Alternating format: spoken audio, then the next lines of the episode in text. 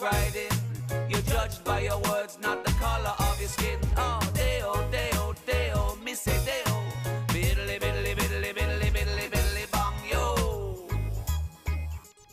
Я переезжаю в Нью-Йорк. Неплохо. Вот так. Ну, это не официальная информация. Не подтвержденная. И Вымышленное. абсолютно. Мгм. Но я хочу. Я хочу. Мне вот столько не хватало для того, чтобы захотеть окончательно туда переехать, и появилась новость. А, на Бродвее ставят постановку моего любимого фильма «Синг Стрит». Это, Когда он стал твоим любимым фильмом? это только что... Нет, ну, подожди, ну, за последние лет пять Ну, Мгм. возможно, было еще один-два фильма, которые я, ну, также, а, также обожал. Потому что э, Синг Стрит, там, это маленький ирландский фильм, который э, вышел там лет пять, там, четыре года назад, и о нем вообще никто не знает. Да, а ты же известный любитель маленького европейского кино. Но я любитель э, подростковых драм. И это история взросления, о том, как мальчик э, создает группу, чтобы понравиться девочке. Но мне оно как-то оказалось близко, и э, вот все эти пять лет меня просто бесило, как мало людей знает об этом фильме. И тут Мгм. новость, что его ставят на Бродвее, и для меня это разрыв. Как минимум по той причине, что я надеюсь, что теперь много людей узнает об этом фильме. Потому что вероятность, что я попаду на Бродвей, очень близка к нулю. Я в приватбанк не мог неделю попасть. Какой, какой Бродвей? Но э, я просто всем тем, кто еще не смотрел Синг Стрит, пожалуйста, посмотрите. Это кайфы. А я его уже советовал, да? Советовал, конечно. Не, фильм, правда, очень хороший. А, я думал, ты переезжаешь все, жить. Я думал, все бросаешь, сжигаешь мосты. Ну, слушай, вот ты думаешь, я приеду в Нью-Йорк на Бродвей, на Синг Стрит, и я захочу возвращаться? Думаю, да. Точно, у меня тут сын. Я постоянно забываю. Да-да-да. Ну так, ну просто, просто. Вот хожу с этой мыслью, что теперь надо в Нью-Йорк. Ну надо. Мгм. Если не это повод, то какой? Я думаю, люди находят еще другие поводы. Но я поддерживаю тебя полностью. Нужно, нужно поехать, нужно посмотреть. А пока я здесь, в Киеве, а ты там, в Нью-Йорке, это по-прежнему хороший, плохой, злой подкаст. Михаил Рудь. Константин Тримбовецкий. М, какой профессионализм. Просто сочится из экрана. Ты видел, появились номинанты на Оскар? Да, да. Ты прям решил начать с животрепещущего. Ну да. Потому что, э, я объясню, мы записываем подкаст, вот буквально 16 секунд назад появились номинанты на Оскар. Чуть- буквально Это вот, правда. вот только что Это нам правда. их сообщил этот актер из поиска. О, ты смотрел, И- ты смотрел трансляцию, неплохо. Я смотрел, ну, я, я, я, я был в туалете. И со мной была еще парочка. И они мне оповещали, кто номинирован на Оскар. Ну, слушай, как-то, знаешь, как-то как-то суховато. Как-то без какого-то э, такого «Что?» На Оскар номинировали... Даже не могу придумать, что какой плохой фильм был в этом. «Веном?» Веном Ну, 2016 вот Эд года. Я запутался Они там с ума посходили все. А как-то, знаешь, все так, все так ожидаемо, все так, ну да, ну ну, ага, ну да. Ну, слушай, а мне кажется, даже справедливо во многом. Ну да, но знаешь, вот не хватило перчинки, потому что все, что я смотрел из того, что в списке, да, достойно здесь оказаться. Эм, То, что я еще не смотрел, я еще не глядя уже знаю, что оно достойно там оказаться, поэтому Ну, Разве что, может, в каких-то номинациях отдельных. Возможно, скорее этот Оскар стоит оценивать по тому, кто не попал в списки. Потому что те, кто попали, вопросов не имею. Разве что к ирландцу.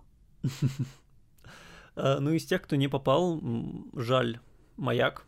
Маяк номинирован только за лучшего оператора, хотя мне кажется, это, что это ужас. мне кажется, что и лучших актеров можно было, и, может быть, даже лучший сценарий. Но э, есть ли в Оскаре э, какая-то э, определенное количество номинантов, которое должно быть в каждой позиции, в каждой номинации? Слушай, я не знаю. Я точно знаю, что они когда-то увеличивали количество номинантов в главном фильме до 10, Мгм. чтобы представить больше, чтобы больше аудиторию захватить этой номинацией. И в итоге каждый год, блин, делают 9 номинантов, как и в этом году тоже. Да. Типа, да. что вам мешает еще десятый фильм номинировать? Какая разница, сколько фильмов проиграет? Слушай, ну, мне кажется, что там э, Форд против Феррари, он уже с натяжкой там был. Да, да, Форд против Феррари, Феррари, кстати, тоже. Ну, ну классный фильм. Ну, Да и- прям в лучшие года. Да и кроме того, что там э, у него, по-моему, кроме этого, там две номинации какие-то, если они вообще есть технические. Не, у него там, да, да, технический монтаж, монтаж звука, Да. что-то такое. Да, и он номинирован на лучший фильм. Вот «Маяк» там мешал бы нам. Вот был бы номинирован там еще «Маяк». Ну, классно было бы. Да.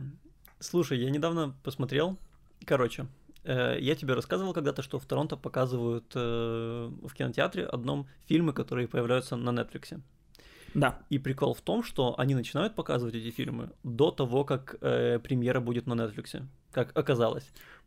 По- Да. Поэтому я вот посмотрел уже э, фильм, который называется Uncut Gem. Uncut Gems. Неограненный алмаз. Не- неограненные дра- драгоценности. Как- Как-то так они перевели его.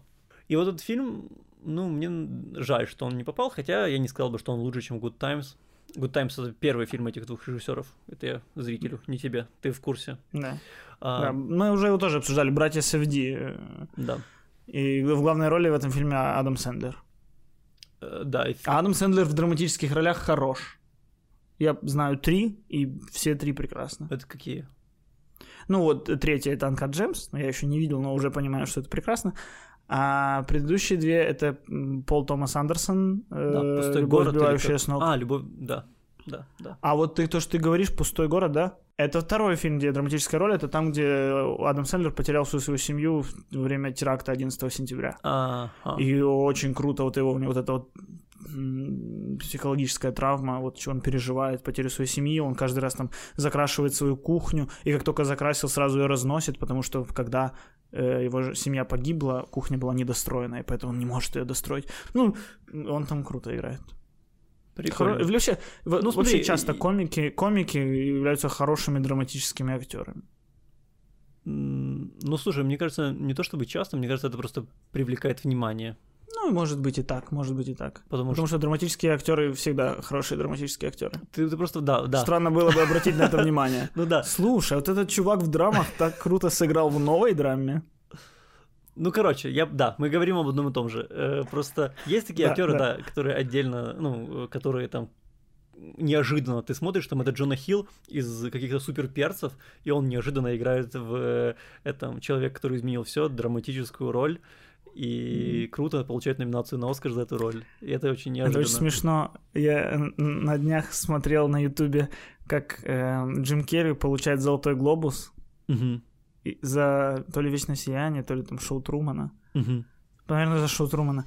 И его первая фраза, когда он получил золотой глобус, говорит, да, теперь как-то будет неловко говорить задницей. Говорит, ну я справлюсь, не переживайте. Кайф. Отлично. Смешно. Ну вот тоже, да, Джим Керри. Хороший пример. Ну, вот. И человек. в этом фильме, да, Адам Сэндлер крутой. Да и фильм хороший очень. Вот, не знаю, мне кажется, тем, кто, кому понравились хорошие времена, этот фильм тоже очень понравится.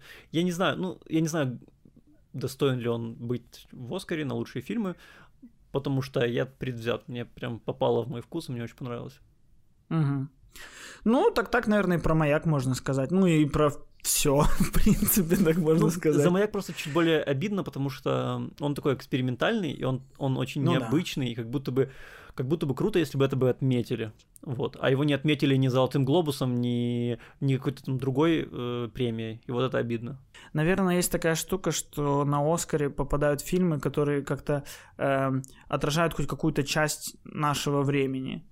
И, видимо, «Маяк» это просто эксперимент, но не эксперимент, вот как когда был артист, мы с тобой обсуждали. Мгм. Что фильм артист тогда ну, вот взорвал этот нарыв того, что в кинематографе все новые, все эти эффекты, спецэффекты, ах, а мы бац и вернулись в самое-самое-самое начало. А тут в маяке как будто это произошло просто потому, что так захотел режиссер, а не потому, что этого требует время. И поэтому, возможно, на это никто не обратил внимания. Ну, короче, Может можно быть. это обсуждать. И мы будем это обсуждать, потому что мы подкаст. Ну, я думаю, что мы Оскару посвятим отдельный выпуск, может быть, даже не один. Поэтому просто сейчас в этом нашем блиц-обсуждении скажу, что лично я очень рад за э, Джокера, Джоджо Рэббит, ко- до которого я еще не видел, но у меня к нему бешеная симпатия. Ну, А. блин, да, фильм, в котором э, э, Гитлер это забавный друг ребенка главного персонажа и, по всей видимости, Милаха. Это уже Да, выдуманный друг, тот факт, что этот фильм, да, ну, ну выдуманный Гитлер, но все равно тот факт, что такой фильм доходит до номинации на Оскар за лучший фильм, это круто. Это очень круто. просто типа трэш уровня там э, Стальная луна, или как там, помнишь, были такие фильмы? Да, да, да. Полуфинские, полу... э, Ну, вот это трэш, про а немцев это на, плане- кинематограф. на да, Луне. да, Да, да, да. Так и главное, что он э, не получил ничего на Золотом Глобусе. Мне кажется, он даже ни одной номинации не получил там. да. Ну, то есть, как- как-то он там был не замечен, короче. Может быть, я что-то Интересно. путаю, но мне кажется, он там был не замечен. А вот тут он получил номинацию. И я надеюсь, что еще получит. Вот. Ну и паразиты. И паразиты тоже я хочу отметить. Рад за них Да. очень. Ну, слушай, у паразитов вообще примерно как у Ромы ситуация. Не, ну Рома была фаворитом, потому что 12 номинаций было, а тут меньше, но да, ну лучший режиссер, лучший сценарий. Лучший режиссер, лучший фильм. иностранный фильм, лучший фильм, да. Да. Но вообще мне интер- интересно, что Оскар и Золотой глобус иногда расходятся вообще диаметрально, э, особенно по ролям, по актерам. Мгм. Очень часто актер, получающий Золотой глобус за ну, лучшую мужскую роль, лучшую женскую роль, э, на Оскар вообще не номинирован. А, да, так просто потому что, мне кажется, Золотой глобус, они слишком гонятся. Возможно, это хорошо как для ТВ-шоу, но они слишком гонятся вот за популярными э, вот лицами в телевизоре. Они вот поощряют такое. Там, я помню, у них был номинирован фильм «Турист», и на лучшую актрису была номинирована Анджелина Джоли за фильм «Турист». А фильм «Турист» — это... Ну, в общем... Ну, это шляпа. Это шляпа, Шляпа. да, Шляпа, да. шляпа. Но им как будто бы важно было, чтобы Анджелина Джоли и Джонни Депп пришли на красную дорожку. И... Да, да. Ассоциация иностранных жур- журналистов. Когда? Ассоциация иностранных журналистов Голливуда. Она славится этим, что они номинируют людей, просто тех, с которыми хотят пофоткаться потом на вечеринке. Похоже на то, кстати. Ну да, там какая-то группа людей. То есть, если на Оскаре за фильмы голосуют что-то там около 8 тысяч человек, ну, академиков киноакадемии, Мгм. то судьбу Золотого Глобуса решает какая-то горстка, там человек 16. Реально? Да, это вот ассоциация, там типа главы вот этой вот ассоциации. Не, мне кажется, И ты это все- ошибаешься. Мне кажется, ты ошибаешься. Я смотрел недавно. э, не спрашивай. Я смотрел недавно интервью э, э, вот этого, который вот вот так вот, вот так вот, как его зовут? Александр. Хочется спросить, конечно, хочется спросить. Ну ладно. Э, Ты смотрел Невского интервью? Невского, да, Невского. Мгм. И он говорил, что он голосует за, э, как вот он, он в этой ассоциации иностранных, и он, э, иностранных журналистов. Журналистов. Да, он там рассказывал, что он начинал как какой-то вот, э, ну, он, он писал в какую-то вот газету, когда он переехал в США. Поэтому я думаю, что не 16, я думаю, их тоже больше. А прикинь, если их 16, и один из них Невский. Это многое объяснит. Э, Ну и как всегда, как всегда, только появились номинанты, Мгм. сразу разговоры о том, что «А, в этом году ни одна женщина не номинирована на лучшего режиссера. Вот так вот, вот так вот. В этом году Мгм. номинирован од- фильм «Женщины» Греты э, Маленькие женщины. маленькие женщины. И она, я не знал, но она, оказывается, то ли жена, то ли девушка но с- Ноа Баумбака. И они вдвоем борются за лучший фильм. Круто? Муж и жена в один год номинированы на э, Оскар за лучший фильм. Это что за семья такая? Это, Да. ну, это, конечно, где-то прорвало э, трубу с талантом и окропило парочку людей. Я ухожу, я куда-то ухожу. Да-да-да. Слушай, я, я, я тоже, я, короче, хотел сразу же начал, э, начать рассказывать, что, ну, мол, Хоакин Феникс, он, он тоже с Руни Марой, и потом подумал, вот как мы медленно с каждой фразой превращаемся в аудиоиздание журнала Cool Girl. Так, давай к тому, чего мы хотели обсудить. Кто во что был одет на Золотом Глобусе?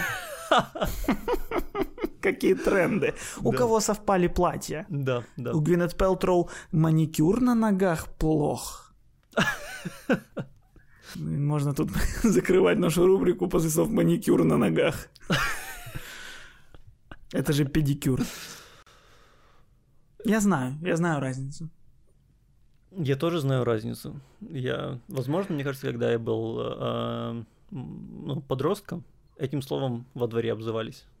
Но теперь я городской человек, я в Киеве живу. Я Мы знаю, что такое городской. педикюр. Да, городской. А, Слушай, знаешь что? Мы же с тобой, э, у нас был неделя перерыва, и мы пропустили Золотой глобус уже вручение Да. и мы можем, конечно, поговорить про то, что кто получил, но как бы золотой глобус значит, ложить, кто что там получил. Не, Да. если тебя, если тебя интересует, мы можем. А, честно, вот честно, Да. я даже не следил. Я даже не прочитал ни одной статьи, кто что победил. Вот что до меня добило как-то само. Да. Вот той... Я, наверное, старею. Потому что э, раньше это же, ты что, это одна из трех главных событий в году моем. Ну да. Золотой глобус, Оскар и Пасха. Три события. А, ну, э, Одно неправда. Определите какое. Ну просто Оскар до сих пор еще манит своим названием, своим масштабом, но Ну просто если не Оскар, тогда, ну тогда что? Это уже Так- самое тогда да, максимальное. тогда я лишу себя вообще, вообще чего угодно, с- с- вот того момента какой-то э, радости. И я же тоже себя представляю там на красной дорожке, когда смотрю Оскар, и тоже как будто я в зале сижу и ты слышала, Джуди Денч, как мы с тобой вместе смеемся. Я дружу с Джуди Денч. Вымышленный я. Дружу с очень старой актрисой. Ну вот, и я как бы тоже, я знаю только победителей. Я знаю, что лучшая драма 1917, лучшая комедия или мюзикл «Однажды в Голливуде», мне кажется. А Вот. Но самое А, яркое, вот из-за этого я не люблю «Золотой глобус». За разделение жанровое. И, и вот туда попадают фильмы такие странные, в комедию и мюзикл. Вот какая комедия мюзикл однажды в Америке? Я в Голливуде. Я вообще не люблю разделять фильмы по жанрам. А тут еще они в награду. Вот «Марсианин», когда лучшую комедию выиграл, помнишь? Вот это, вот это тоже то, что меня отталкивает от «Золотого глобуса». Поэтому не следил. Но причем в этом году самая яркая вещь, которая там была, это вот э, первая речь Рики Джервейза. Самая яркая штука, которая, мне кажется, добила до всех, даже до тех, кто не следит за кино. За Да, это очень круто. Мгм. По факту, да, ну, чувак столько внимания одним своим монологом привлек к Золотому Глобусу. А Оскар, блин, в это время говорит, у нас второй год не будет ведущего. Да, потому что в прошлом году было так круто. В прошлом я смотрел, ну, настолько развлекательно это было. Они, они для того, чтобы э, иметь более высокие рейтинги, хотят добавлять номинацию «Самый популярный фильм», чтобы вручать его «Черной пантере». Но при этом они же убирают ведущего, чтобы, блин, единственное, что было интересно наблюдать, э, а не читать в Телеграме. Мгм. Короче, очень странно. А Рики Джервейс, конечно, одним своим монологом просто на утро люди просыпаются, и вся лента, все новостные порталы об этом трубят. Слушай, ну это было очень круто. Я, давай для тех, кто не знает, расскажем, а, что Рики Джервейс вышел, и И прожарил он, прожарочку, устроил прожарочку Голливуда. да, он, он он пошутил на те темы, которые все очень боятся шутить. Там можно, можно увидеть в зале на всех его шутках э, вот ос- лицо Тома Хэнкса. Да. Вот Том Да. Хэнкс, понятно, Том, Том Хэнкс, он, он буся, он очень приятный человек, и видно, что, ну, ой, он, ой, ой, как, ну, он бы, он бы себе такого не позволил. Ой, как это, эти слова кого-то могут задеть, а я не такой человек. Да-да-да. Ой-ой.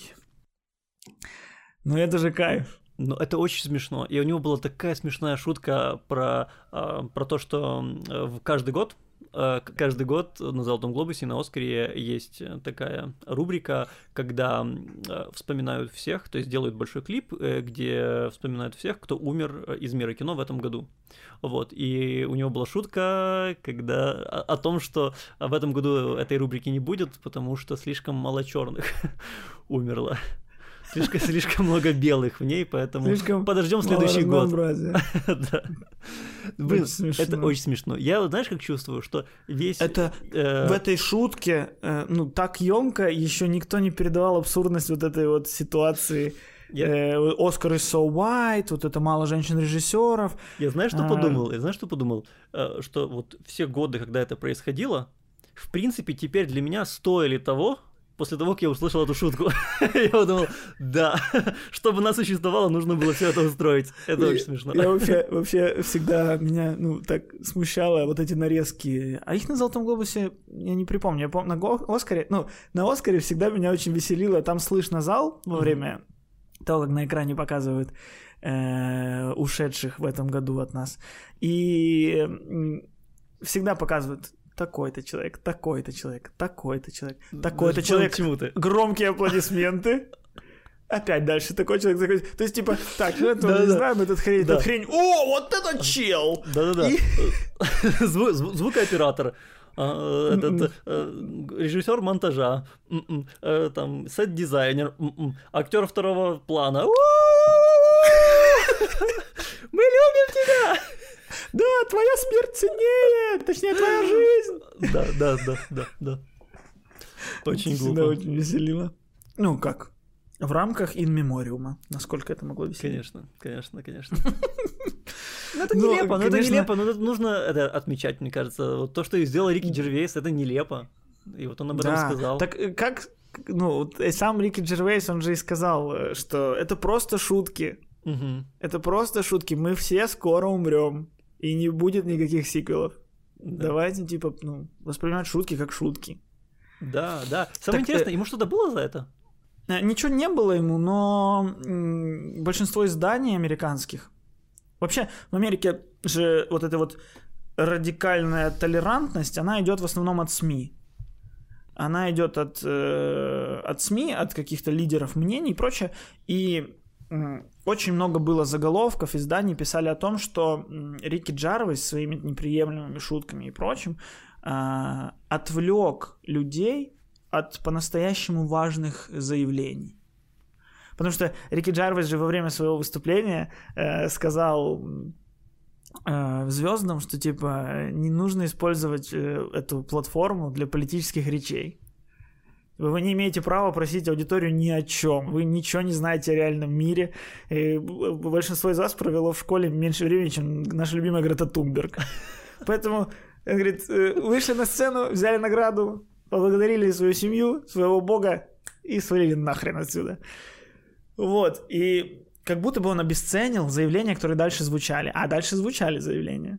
Мгм. Меня очень, например, расперло. это- Вот этого, этого момента не особо не, не найти там на Ютубе, но был момент, когда э, Рассел Кроу за сериал Громкий голос, что-то такое, какой-то политический сериал, я не смотрел. Э, Рассел Кроу получил Золотой глобус, Мгм. но он не приехал, из-за него Дженнифер Энистон получала, и она вышла, говорит, Рассел Кроу не смог сюда приехать, он сейчас в Австралии, спасает свою семью от пожара. И типа, да, в Австралии пожары, да, это важно, Ну, что значит спасает свою семью от пожара? Ну что, они, они в углу забились, и он стоит просто с гидрантом такой, нет, ты не пройдешь огонь! Типа, может, что значит спасать свою семью? Отойди, ну типа, сядь на самолет, улети. Ну, ты Рассел Кроу. Может быть, она имела в виду, там, ну, что его нация, его семья. Страну свою.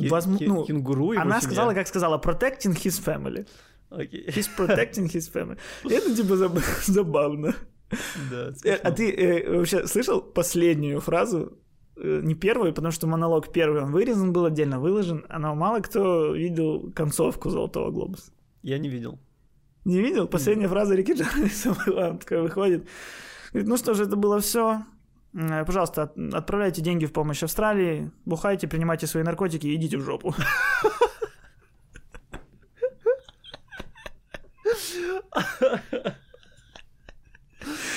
То есть, по факту, вот он призвал, пожалуйста, на благотворительность Австралии помогайте.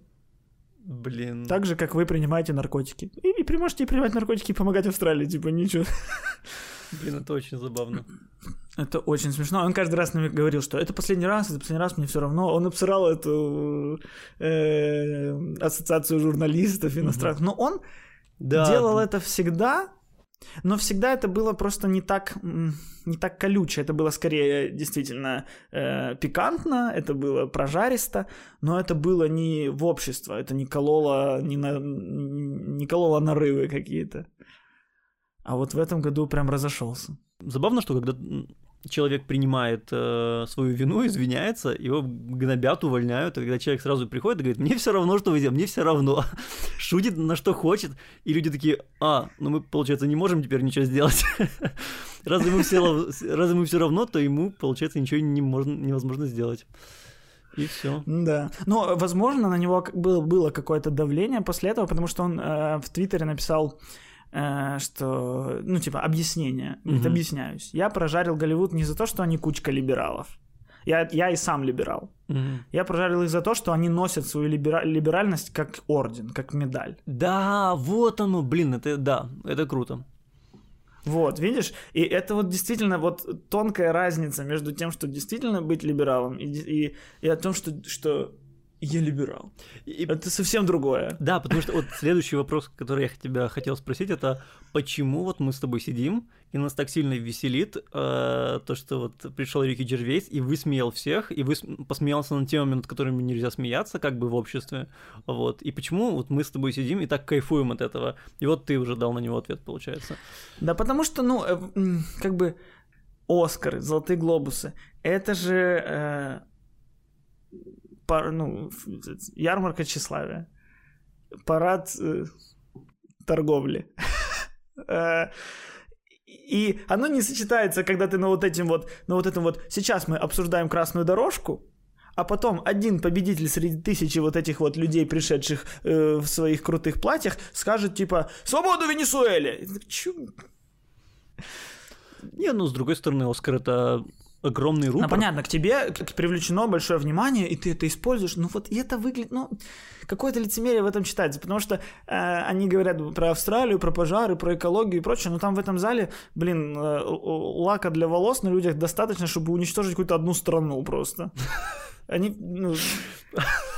А, но при этом они все такие, да, мы переживаем, мы переживаем за экологию. Вот э- на этом лимузине хочу приехать на золотую, на красную дорожку. Ну да, ну слушай, это то, что сказал Хакин Феникс, когда получал Оскар, что типа, ну, мол, просто не берите джеты, когда будете лететь обратно.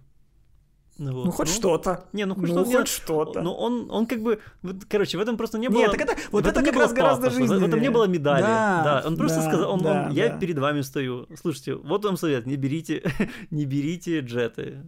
И все. Ну, кстати, по его- вот на его волосах как будто бы лака не было никогда. Он выглядит как бомжара. Он даже в Джокере выглядел лучше, чем на Золотом Глобусе. Да, мне, мне показалось, что на его волосах и шампунь редко когда был. В целом вода, Шампунь. вода нечастый гость на его волосах. Всю, су- всю эту суть тоже Рики Джарвис объяснил. У него вообще очень емкий был монолог. Такой вроде как бы шутки, но в них есть ответ на все, на все запросы. Э, Он же ну, э, говорил, что похвалил, это тоже очень классно, что он похвалил сериал Apple, э, утреннее шоу. Говорит, хороший сериал, бла-бла-бла. Смена кадра в кадре в зале показывают Тима Кука, главу Apple. Он сидит спокойный. И он говорит, «Э, Apple создала сериал о том, какими надо, надо быть людьми, как важно быть нравственным, как важно быть достойным, правым, э, честным и прочее. И эта же компания параллельно, блин, имеет в Китае заводы, где такие нечеловеческие условия, что они сетки вешают, чтобы люди с собой не поканчивали. Ну, э, и это очень, ну, очень смешно, потому что он говорит, вы все здесь актеры, вы э, такие все за, за правоту, за, за, за, Да. за справедливость, за ценности, за, ну, типа, за лучший мир, но при этом вы снимаетесь у таких огромных корпораций, с которых такие нечеловеческие условия труда, типа там у Амазона, у Apple, у Диснея.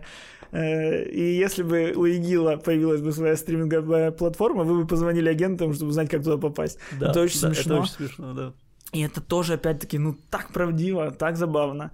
Да. И, и меня расперло, что Тима Хука показали перед тем, как перед добивкой. То Мгм. есть еще не было известно, что будет в конце. Возможно, я, я не знаю, как это монтировалось, но, возможно, они осознанно не показали его после добивки, потому что, возможно, там было лицо Тома Хэнкса или что-то похуже. Мне почему-то... Ну, я думаю, что, наверное, не знали организаторы, какой будет у него монолог. Ты думаешь, не знали? Ну, блин, мне кажется, я не знаю, я просто вот по нашему телевидению, да, судя по нашему телевидению, ты, типа, ну, нужно с, э, каждое слово с- э, согласовать. Ну, вот, ну, просто кажется, что если бы он согласовывал каждое слово, такого монолога бы не было. Либо он согласовывал каждое слово, но просто вышел на сцену и сказал другие. Ну, то есть, мне кажется, что вот Рики Джарвис такой чувак. если он это сделал, то я просто, я, я не знаю, я куплю билет на его концерт и не пойду. потому, что, потому что мне придется далеко лететь, у меня нет денег на это. но, я, но я дам ему денег, да. Ну, вообще, он столько тем поднял. Он, э, он эм, очень при- постоянно пристыживал, постоянно вот так вот брал этих ар- артистов, вот эту вот э, э, богему, и макал ее в собственной проступке. Вот так, кто это сделал, кто это сделал? Э, когда он э, там... э, когда он э, упоминал, что э, там Джеффри Эпштейна и говорил, вы все... да, я знаю, что он ваш друг. Да, Э, блин, там это очень смешно. А Джеффри Эпштейн это чувак, который... Ну, короче, он педофил, он даже за это сидел. Слушай, насколько я знаю, насколько я знаю, я знаю его основная, основной его заработок или сфера, в которой он работает, он находит молоденьких красивых девочек для этих старых мужиков, как, например, принц Великобритании. Да, Принц но Эндрю. ты это подал очень... Как ты это подал, как будто это его, ты его адвокат. А он э, берет...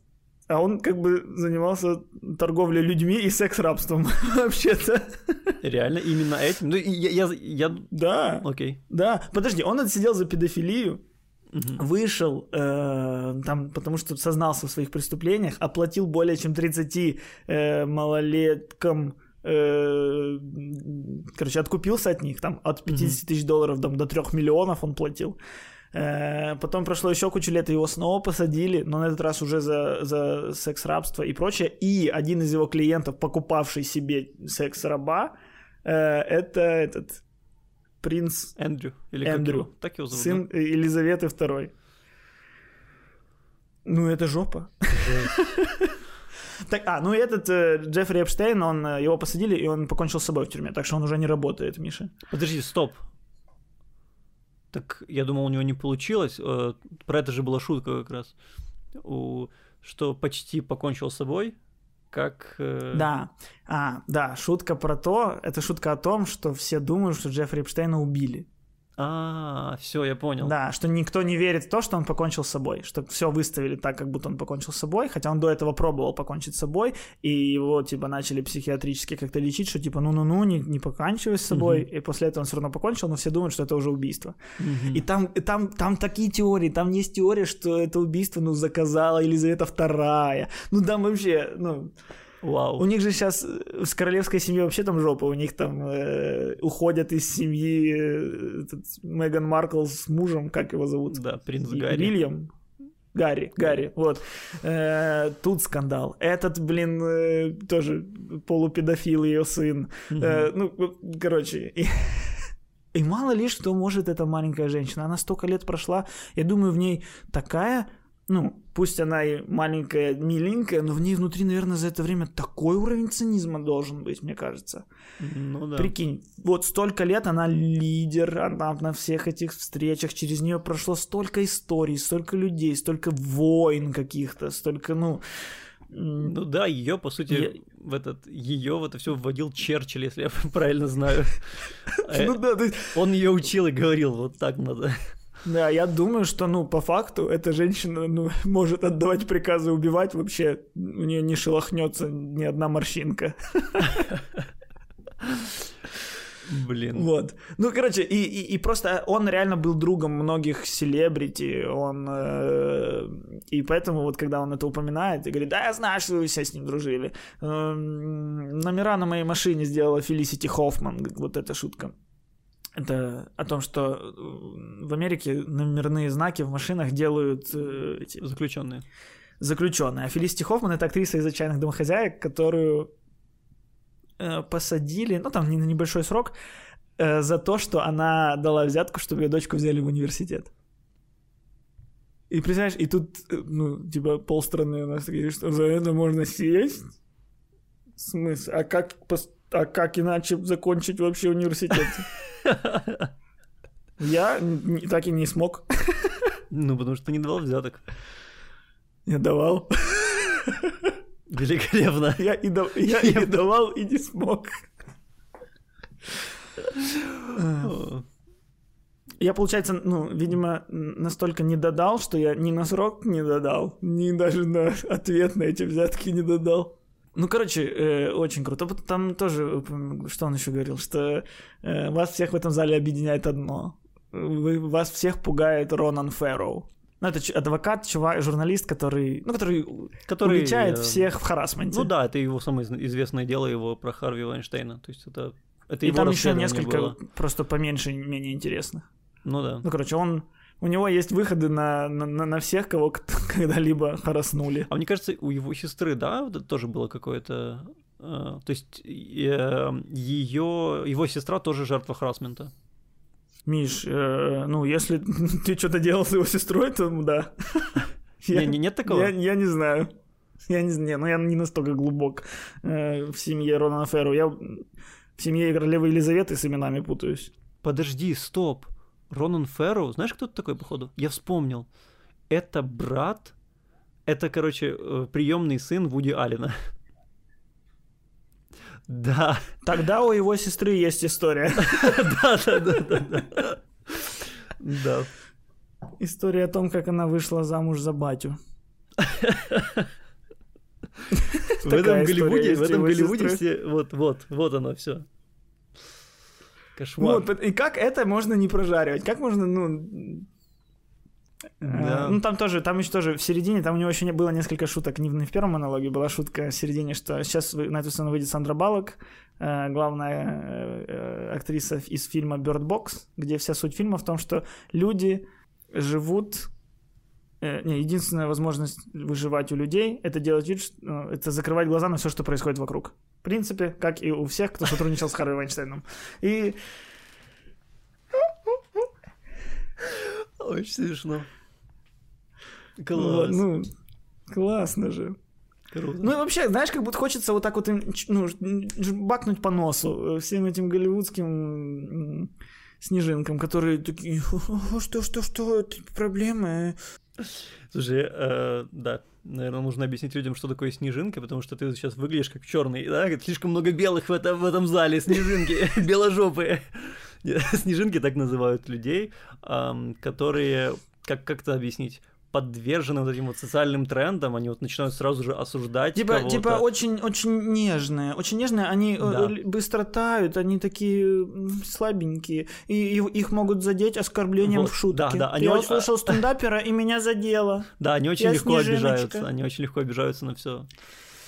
Да, вот очень много сейчас этих снежинок стало, и, и как будто бы есть ощущение, что вот такие монологи э, Джарвейса, э, там какие-то стендапы Дэйва Шапелла, ну, что сейчас мы как будто бы наконец-то начинаем вспоминать, что можно шутить на, на, на, на такие больные вопросы, что можно ну, проще относиться к словам, что слова это слова, поступки это поступки, давайте чуть-чуть отличать, что шутка это, это даже не слова, это вообще меньше имеет веса. Ну, Ну, потому что, потому что это Вот. подается как что-то несерьезное. да, а тут, блин, у нас вон, людей за шутки э, лишали. Да, вот забавно, да, что одновременно Рики Джарвейс на своих монологах на Золотом Глобусе просто разносит все, шутит про педофилию и пап римских и еще что-то, а, а- а параллельно на Оскар, ну, берут Кевина Харта ведущим и убирают его за одну шутку про геев в Ну, Твиттере. а, слушай, не параллельно, не параллельно. Это с разницей в год. Я думаю, что если бы если бы вот этого с Кевином Хартом не было, то я думаю, возможно, и этого монолога а, Рики Джерейза не было бы. Не, ну просто, ну я к тому, что у Рики Джервейса всегда были острые монологи. Они были не настолько острые, но были острые. А на Оскаре... Рики Джервейс всегда выходил с пивком и и попускал кого-то вокруг. Ну, просто причины, причин попускать было, причины попускать были не такие яркие. Вот что меня в этом монологе порадовало, это то, что в 2020 году вот что нужно сделать комику, чтобы нас проснуться и на следующее утро о тебе везде трубят. То есть, когда есть интернет, когда юмор создается, ну, просто э, любым юзером. То есть сейчас вот каждый человек, сидящий э, в интернете, может создать мем, может ретвитнуть, может еще что-то. Ну и Да, любой соответственно, человек, любой ты человек, комик. возможно, даже не талантливый человек, да, это доказывает Гусейн Гасанов. как бы.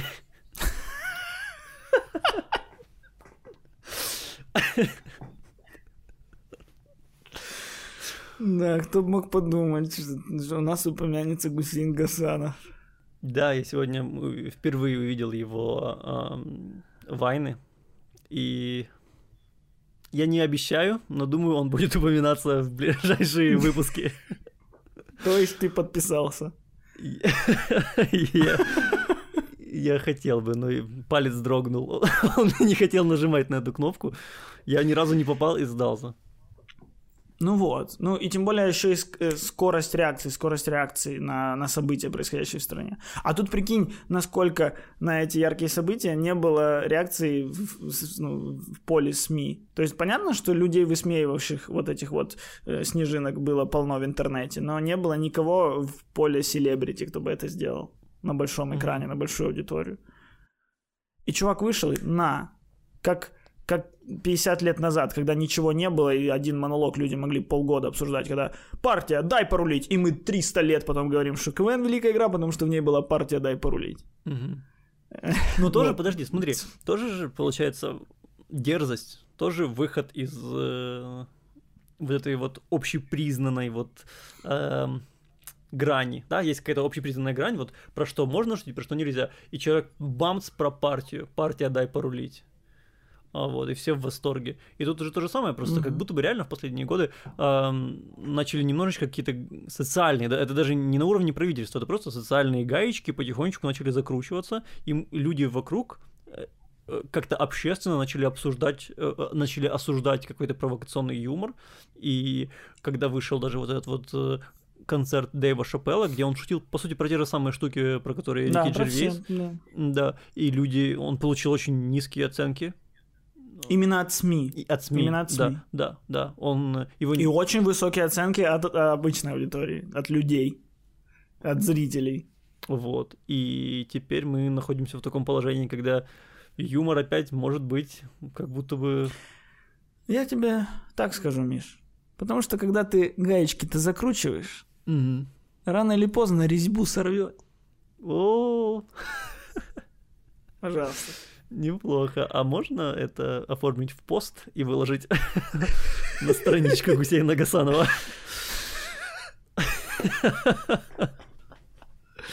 Блин, это люди не поймут эту шутку, к сожалению. Просто нужно, ну, нужно знать, что Гусейн Гасанов, кроме а, юмора, выкладывает еще притчи. Снимает притчи. Просто посмотрите, это стоит того. А еще в, э, в фамилии Гасанов есть все буквы, чтобы составить слово, составить слово говно.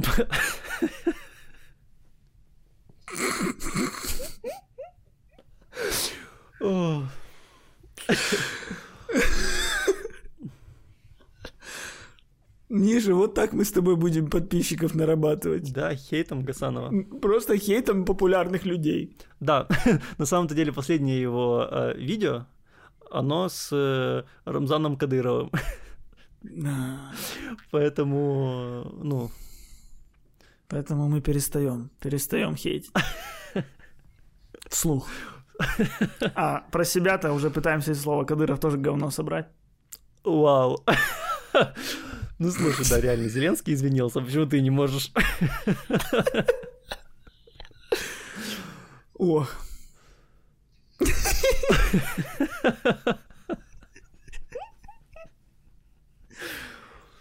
Класс. Так, что там по глобусу? И вот как итог. Золотой глобус уже неделю как ходит в обсуждениях людей. А Оскар второй год подряд без ведущего. Но это будет нудно смотреть ужасно. Э, Да, я думаю, что они уже использовали ход с перепутыванием э, победителей. Поэтому я даже не знаю, чем они собираются удивлять. Ну, если судить по прошлому году, то ничем. Да, блин, было очень скучно. Было очень скучно. Это было скучно максимально. И э, на самом деле можно же выкрутиться с ведущим, потому что мне вспоминается, наверное, один из самых лучших Оскаров, ну, для меня по ведению. Это был Оскар Хью Джекмана. Мгм. Ну, точнее, это Оскар, который вел Хью Джекман. Э, Он вообще не шутил ни о ком ну, как-то, что это может зацепить, как-то в стиле прожарки или что-то в этом роде, потому что он не стендап-комик, Мгм. от него это будет неорганично. Но он делал шоу, он делал мюзикл, он там сделал, у него было там три музыкальных вставки, потому что он бродвейский актер бывший. Мгм. И было классно, это было шоу, это было красиво, это были танцы, это были песни, я до сих пор помню их. А Мне больше всего понравился Оскар, когда вел Нил Патрик Харрис. Помнишь?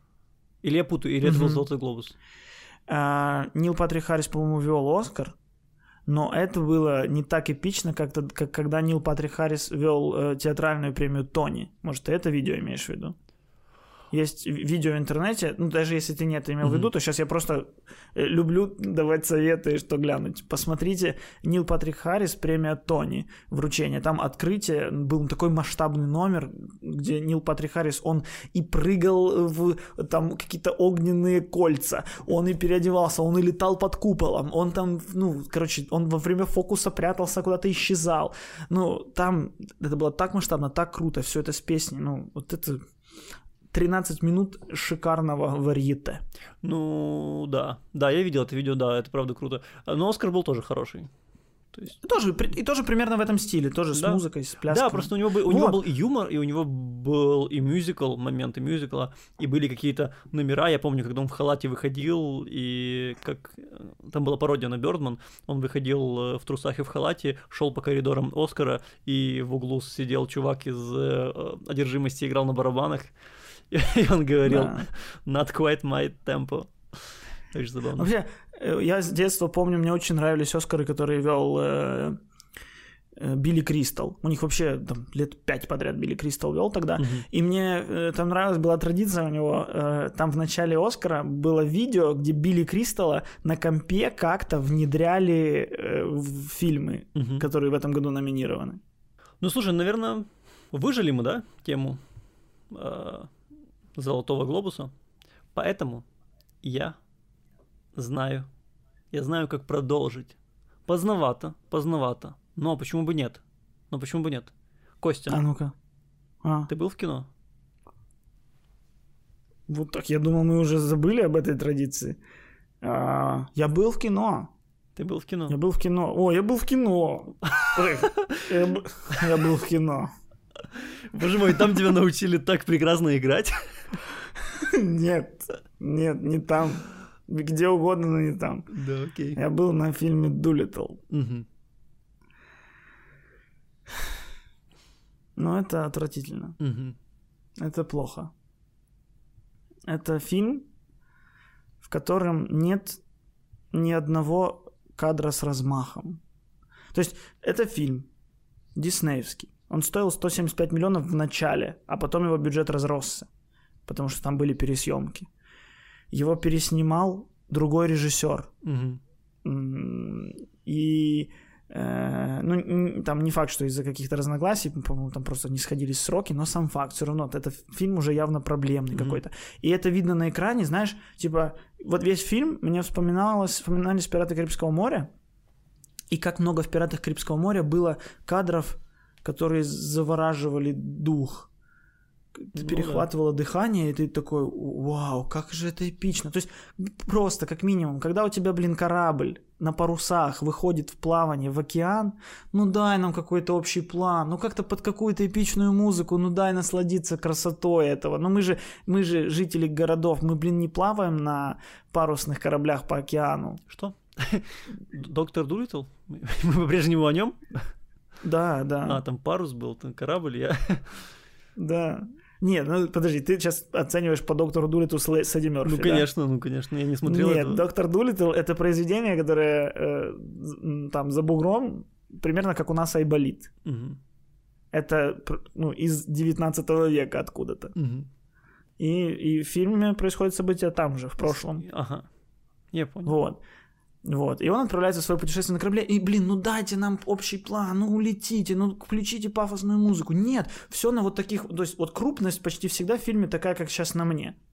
То есть и, и, и плоскость такая же, весь фильм плоский, вот стена сзади, и Мгм. там стены. И ты понимаешь, блин, да у вас вокруг, блин, вы нарисовали животных всех на компьютере, да нарисуйте общий план красиво. А там, если видно общий план, то он такая зеленка-зеленка. Ну, короче, не, прямо вот, это вот, знаешь, вот я смотрел, и мне казалось, что фильм, который вот могу снять я. Мгм. Не в том смысле, что я могу снять, а в том смысле, что если мне сейчас доверить фильм, я пропущу куча каких-то, ну, банальностей. То есть прям то, что, ну, любой режиссер знает, что это надо сделать, это прям, ну, для них это даже обсуждать не надо, они знают, что так, такие правила. Такое должно. Мгм. А я этого могу не знать, и поэтому я могу в съемочном процессе это упустить. И потом, когда мы будем монтировать фильм, у нас Ой, а у нас нет такого кадра. Ой, у нас тут не эпично, потому что вы не сделали пролет. А тут нет въезда, тут у нас не стыкуется монтаж и прочее. То, что это просто, ну, семочки Ну, я понял, для база, база. профессионалов. И вот у этого фильма прям ощущение, что это, ну, профаны делают. Удивительно. Для такого-то масштаба. Дисней, куча денег, Роберт Дауни младший. Ну, э, признаюсь, я даже не собирался на него ходить, идти. И Да я тоже не собирался. пойду. Ну, там по трейлеру было. Там трейлер заканчивался тем, что Роберт Дауни надевал на себя шляпу. И это э, как бы стало метафорой. Роберт Дауни младший или фильма. отец его? Зачем? Все, хватит. Прекратить! Это э, шизофрения. Э, Так вот. э, И это стало метафорой. Э, Это стало метафорой всего фильма. Мгм. Что Роберт Дауни младший как бы надел на себя шляпу. Мгм. А я тоже был в кино. О, а я у тебя не спрашивал, поэтому двигаемся к следующей теме. Ну, расскажи, расскажи. Я, я тоже был в кино. И я, мне посчастливилось посмотреть фильм 1917. И почему я говорю посчастливилось? Потому что посчастливилось раньше, чем другим. Да. Ну-ну-ну-ну, ну ну-ка, расскажи, избранный, и что Да-да-да, там? расскажу. И что там у, у вас в стране Ну, получше, чем доктор первого Дулиттл. мира, как это говорится? Есть такое? Есть страны третьего мира, а есть страны второго мира и первого. Я не уверен насчет второго, но первого есть. А, а куда делся второй мир тогда? Э, Типа, вот это не Франция, но и не Украина. Типа, Словакия. Второй мир. А, так вот, э, я посмотрел этот фильм, и он неплохой. Он неплохой. Но Ничего себе неплохой, у него номинации там. Да, просто, короче, у него пл- плакат, если кто-то видел его постер, там написано 1917, и цитаты из э, каких-то журналов, киножурналов, и там большими буквами написано «Лучший фильм года». И... Ну, я много слышал о том, что его называют лучшим фильмом про войну вообще. Да, вряд ли. Ну, может, кто-то называет, но... Нет, называют наверняка, но Да. да, это уже тебе знать, я не смотрел. Да, ну ты, ты, ты получаешь вот э, с постера вот такие ожидания, что это лучший фильм года, и это ре- реально, реально фильм хороший. И когда ты посмотришь, да, мы Мгм. примем то, что мы можем спойлерить, и мы его обсудим, Э, вот. Но, э, короче, сейчас скажу, что это не лучший фильм про войну. И второй момент, очень интересные чувства. То есть э, фильм снят один, Но- одним кадром, и то есть камера идет все время за солдатом, и она часто идет сзади за солдатом. И у тебя вначале очень полное ощущение, что ты играешь в компьютерную игру типа Call of Duty, потому что там же тоже нет склеек, там ты- ка- камера вот так вокруг солдата идет, идет за ним. Потом э, солдат заходит в какую-то там коптерочку маленькую, там генералы, карта на столе, и он по- дают миссию. Ему, ему дают миссию. Он такой, ес, типа, ну это невозможно. Он говорит, нет, ты пойдешь, ты пойдешь один. А почему я один? Он говорит, потому что о- одному легче туда. И Ну подожди, вот тебе автомат, вот тебе набор патронов. Типа того, да. И он говорит, вот возьми эту бумажку, передай ее капралу, он, он тебя пропустит через э, там какой-то пропускной пункт. И ты идешь с этой бумажкой к капралу, который э, забирает бумажку, объясняет тебе, что это невозможно, объясняет тебе задание дальше. Ты точно знаешь все точки, в которые, через которые тебе нужно пройти. И вот первая часть фильма, прям вот ощущение, что ты э, смотришь летсплей Call of Duty. Забавно было бы, знаешь, э, что в углу экрана на автокресле такой чувак, который все это комментирует. Ну прикольно, пойдем туда. Ну пошли, давай, окей. Да, типа того. Но, но э, это я шучу, как бы. Есть, э. Кроме этого, фильм реально очень хорошо срежиссирован, Ну, о- вот очень хороший. смотри. Вот смотри, ты человек, который ну, вышел из своей кожи, сделал сальто и э, надел ее обратно, когда посмотрел э, Бёрдмана. Да, да. Ты просто ну, ходил по улице в одних трусах и халате и кричал, что ну, я за Бёрдмана отдам да. жизнь. До сих пор кричу. Это, блин, это лучший, один из лучших фильмов 10-х годов, сто процентов. Да, э, э, ну тоже фильм, снятый якобы одним кадром. Да. А, а но в этот фильм у тебя не вызвал такого ощущения. Ну, во-первых, э, момент того, что это, ну, третий или там второй фильм, который я вижу с такой формой. Мгм. А, Ну, но, но тут-то это нескончаемый экшен, как я понимаю. А, да, да, но мне показалось, что из-за того, что они выбрали такую форму, местами есть не очень правдоподобные моменты. И поскольку фильм показывает все в реальном времени, иногда проходит, Мгм. проходит очень мало времени между, а, между этими сценами. Ну, то есть разделениями на условные, условные события. То есть и у тебя, Понятно. у тебя иногда, то есть не очень правдоподобно. Ты такой думаешь, ну вот же, он же только что говорил с э, этим, там, с каким-то, ну, условно, своим другом, и вот неожиданно он проходит два шага, и уже такое месиво. И я не знаю, может быть, типа, это правда войны. Ну, то есть, по но- факту, в фильме происходит... э, ну, события в фильме занимают полтора часа. Ну, так, два, сколько там идет фильм. То есть, в фильме показано два часа. Вот именно что нет. В фильме показано полу- полтора суток. А, то есть, там есть какие-то пролеты солнца, да? Ну вот, не совсем. Ну, а- а это все вплетено в сюжет.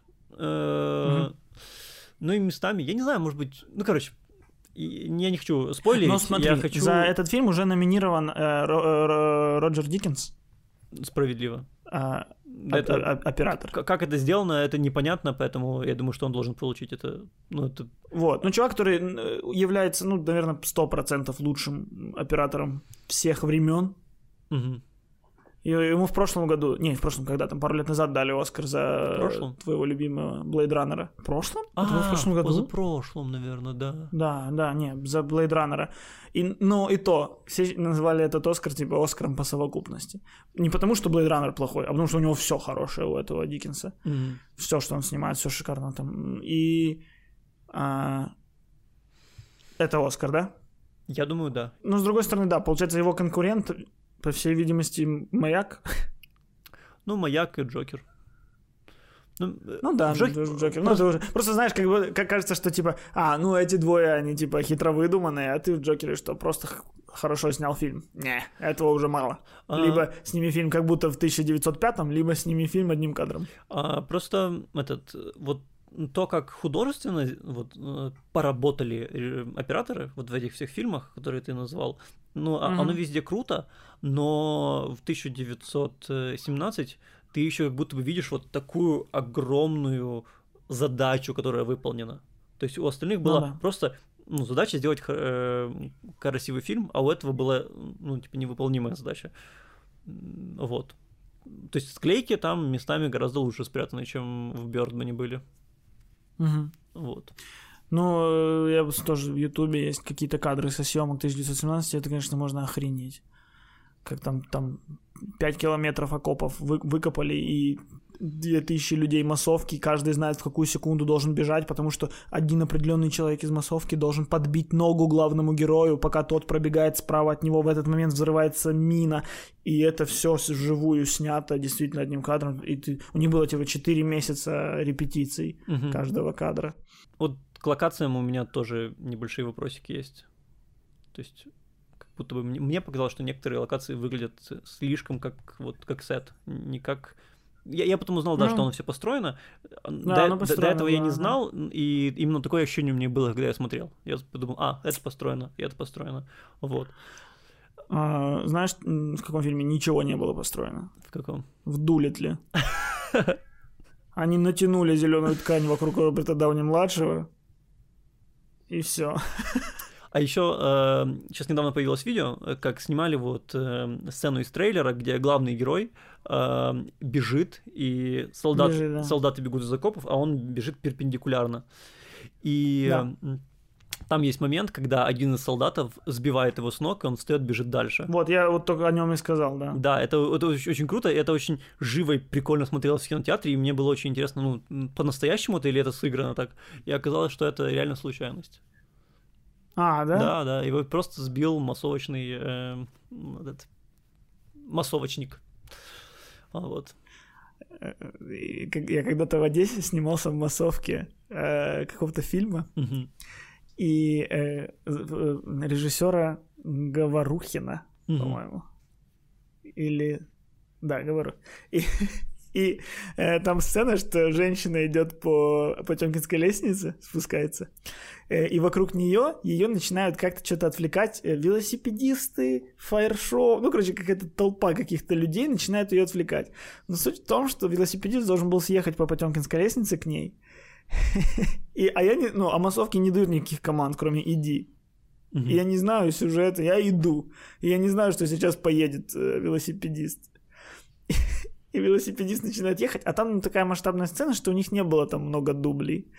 И велосипедист начинает ехать, и я вижу, что у меня есть велосипедист, я начинаю уворачиваться, велосипедист уворачивается в ту же сторону, велосипедист чуть не падает. Ну, короче, там в кадре гораздо веселее произошла история с человеком из массовки, чем с главной актрисой, которую должны были отвлекать действия. Там на заднем плане вообще моя борьба с велосипедом была. ты хочешь ска- сказать, что это вошло в монтаж?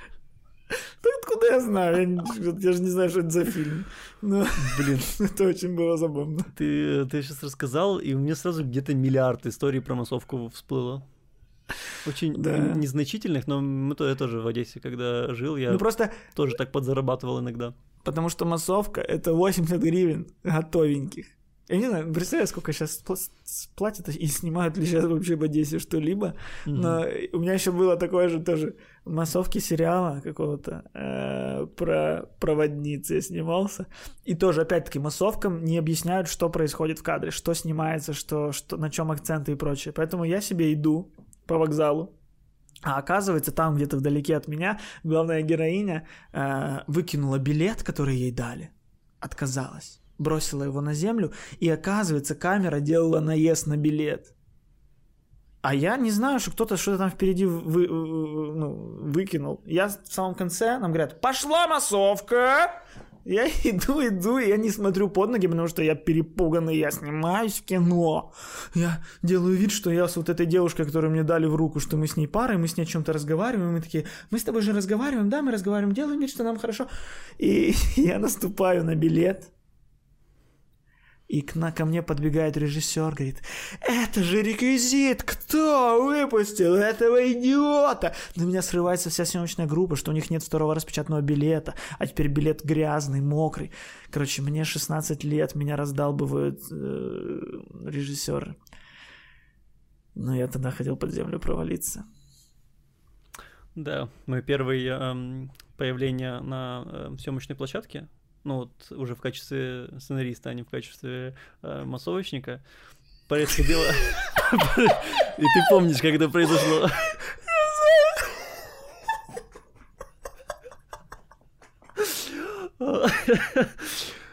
Да, э, я зрителю расскажу. Интересно, как ты это слово заменишь, чтобы оно стало цензурным. Ой, да, я об этом не подумал. Я хотел... А, я скажу так, запикаем. А, в общем, э, я захожу э, в... Это был э, кафешка, и снимали в одном определенном зале. И э, должны были стоять люди, которые не пускают других людей на съемочную площадку.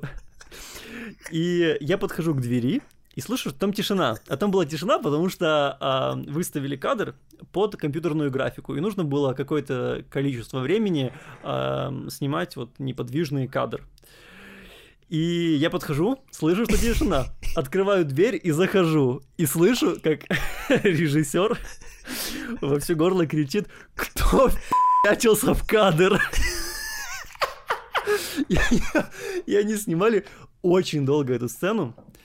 Нет, подожди, ты просто молча ушел да. обратно. Это тоже, это было так же смешно, как и начало.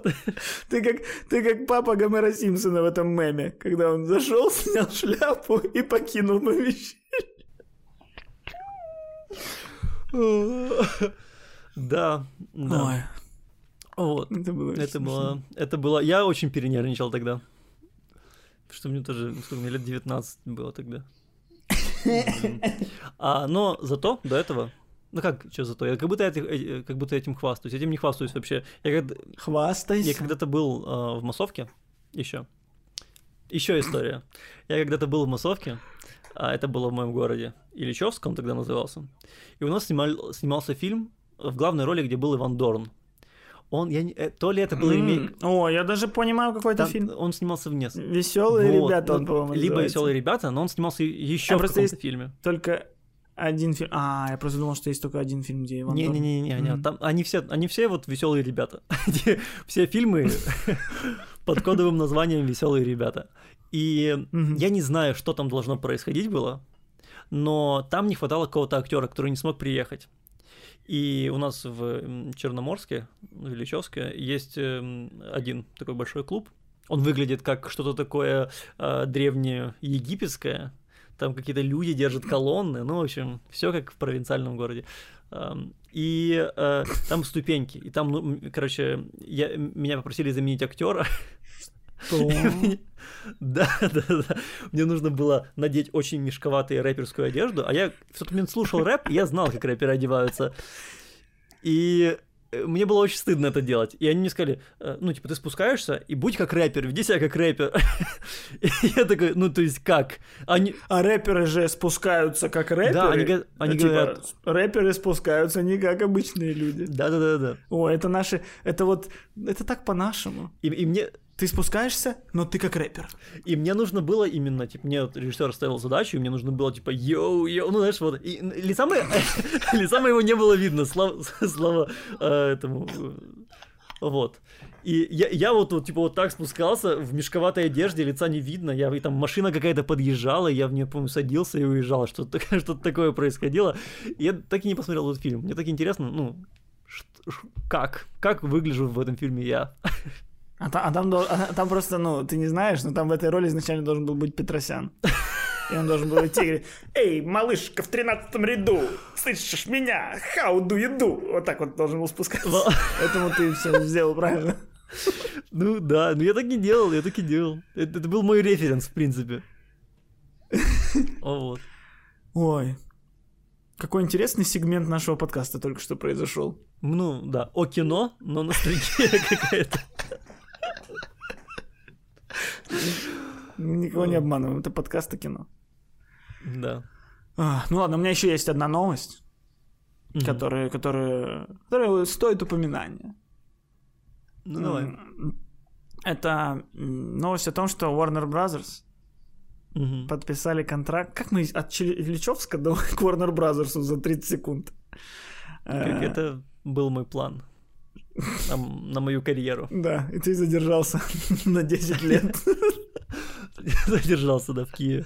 Э, э, Warner Brothers подписали соглашение на сотрудничество с системой менеджмента и- их киноиндустрии, основанной на искусственном интеллекте.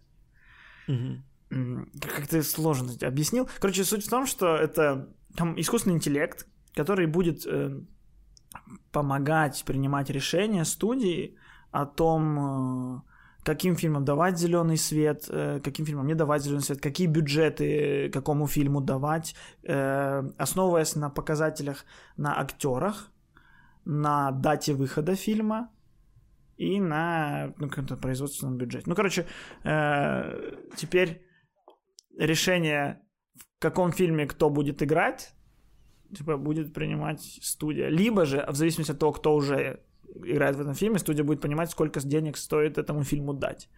То есть изначально, когда, ты, когда я прочитал новость, что Warner Brothers подписали соглашение с системой, э, а, ис- ну, подписали с искусственным интеллектом, который будет определять судьбу, я подумал, ну все, ну все, спускаемся в бункер, миру,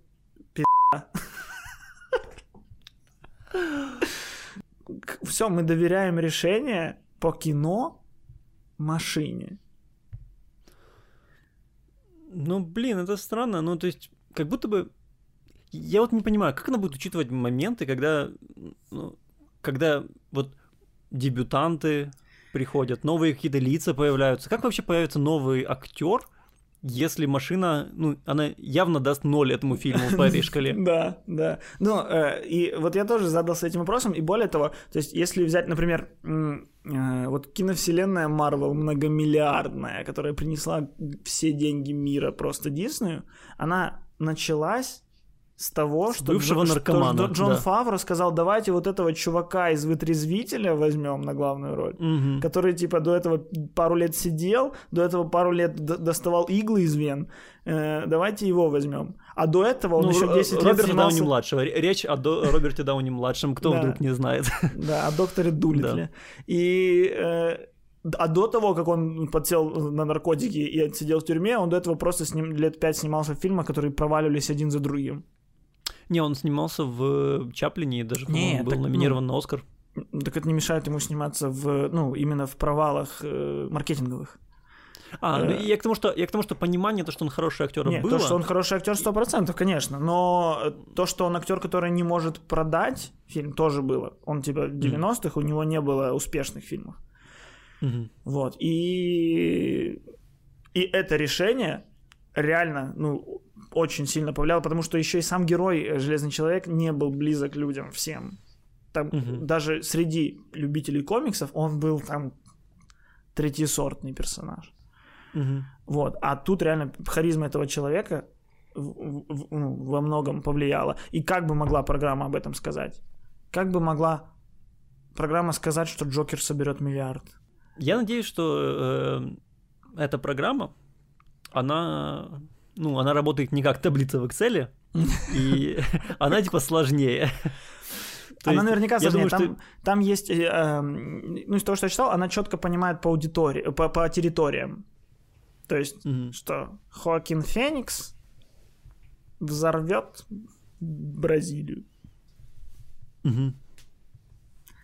Ну и ш- ну, Ну, в целом, да, как будто бы, как будто бы еще не придумали э, лучшего, э, э, лучшего инструмента, как какое-то чутье хорошего продюсера.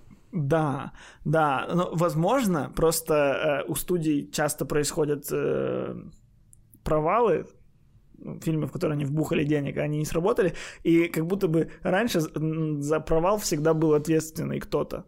Кто-то, Мгм. кто за столом вот этот вот тоже из мема человек, который сказал, а может быть вот так, и потом летит в окно. А теперь как будто бы вот это вот, а может быть вот так эта программа, и все, никто не, никто не виноват. То есть теперь итоговая ответственность висит на, на программе. И угу. как будто тем людям, которые раньше могли пострадать, стало чуть проще.